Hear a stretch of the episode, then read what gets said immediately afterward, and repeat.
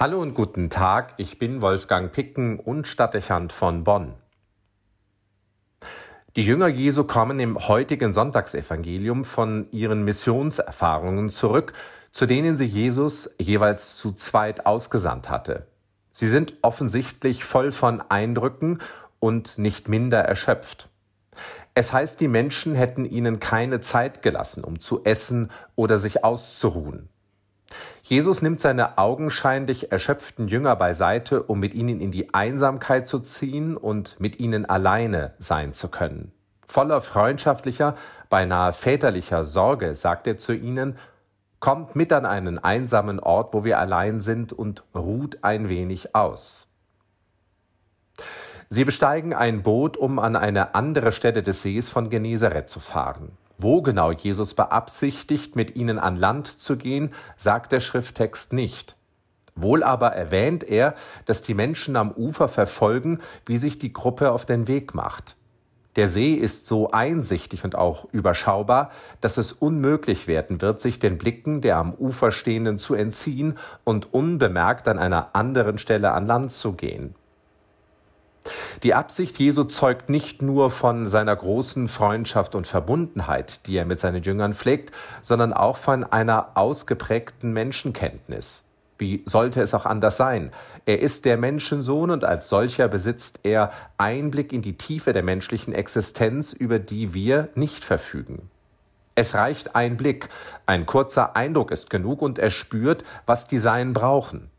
Ihm scheint sofort bewusst zu sein, dass die vielen Begegnungen und zahlreichen Impressionen, die die Jünger auf ihrer Missionsreise gewonnen haben, sie innerlich beschäftigen.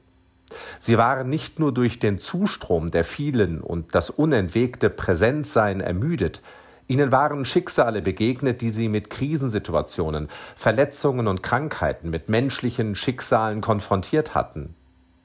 Die Jünger standen einer Sehnsucht gegenüber, die tiefen Aufschluss über die innere Not und den seelischen Hunger der Menschen vermittelte. Sie hatten Schicksale gesehen und mitempfunden, sich den Sorgen ausgesetzt oder sie geteilt und schließlich alles gegeben, um den Suchenden und Leidenden beizustehen, ihnen Perspektive zu vermitteln oder sie zu heilen. Die Fülle und die Tiefe des Geschehenen musste sie nachhaltig beschäftigen und ermüden. Jetzt brauchten sie die Möglichkeit, das Zurückliegende zu verarbeiten, sich das, was sie bewegte, von der Seele zu reden. Und es tat Not, sich auszuruhen und neue Kraft zu schöpfen.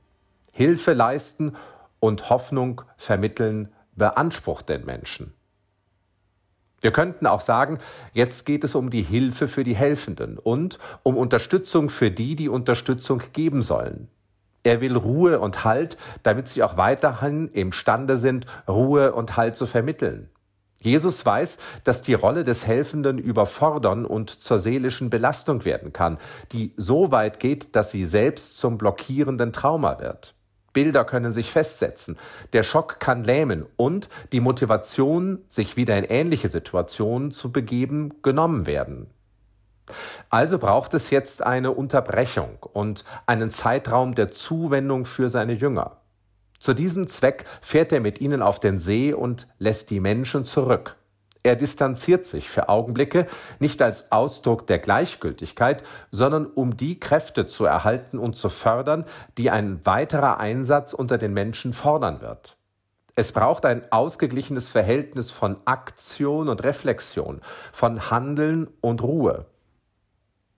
Offensichtlich wird die Zeit kürzer, als Jesus es beabsichtigt hat. Die Menschen waren ihrem Boot am Ufer gefolgt und so können sie nicht an einen Ort finden, der eine Abgeschiedenheit zulassen würde. Gleichwohl waren sie eine Zeit lang auf dem Boot gewesen. Keine lange Phase der Ruhe, die muss und kann es vielleicht auch nicht immer sein, wenn man der Not der Menschen angesichtig ist. Aber die kurzen Momente auf dem Wasser, das Verweilen in Gemeinschaft und das Versammeln um Gott wird Wirkung zeigen, auch wenn es kürzer war, als es anfangs gedacht gewesen ist. So gehen sie an Land, neu gesammelt und auch gestärkt, um sich wieder den Menschen zuzuwenden. Denn, so heißt es, sie waren wie Schafe, die keinen Hirten haben. Hilfe den Helfenden. Das ist etwas, was schnell übersehen wird von denen, die im Eifer ihres Dienstes am nächsten sind und manches Mal auch von denen, die Verantwortung tragen, weil sie die Not und damit die noch zu erledigenden Aufgaben im Blick haben. Das ist verständlich, aber es birgt die Gefahr, dass die Helfenden ausbrennen und dem Letzten unfähig werden, nützlich Helfer zu sein. Es braucht eine Ausgewogenheit. Schnell denkt man nun an die vielen tausend Helfer in den Überschwemmungsgebieten. Tagelang sind sie bereits im Einsatz und die Katastrophe wird sie noch lange fordern. Seelische und körperliche Erschöpfung sind die logische Folge. Wichtig also, dass Sie selbst und die Verantwortlichen darauf achten werden, dass Sie das innere Gleichgewicht nicht verlieren und Ihre Kraft bewahren. Dazu wird es der kurzfristigen Distanzierung und der Pausen bedürfen, der Zuwendung und Aufmerksamkeit für Sie und der Gelegenheit, auch über das Erlebte zu reden.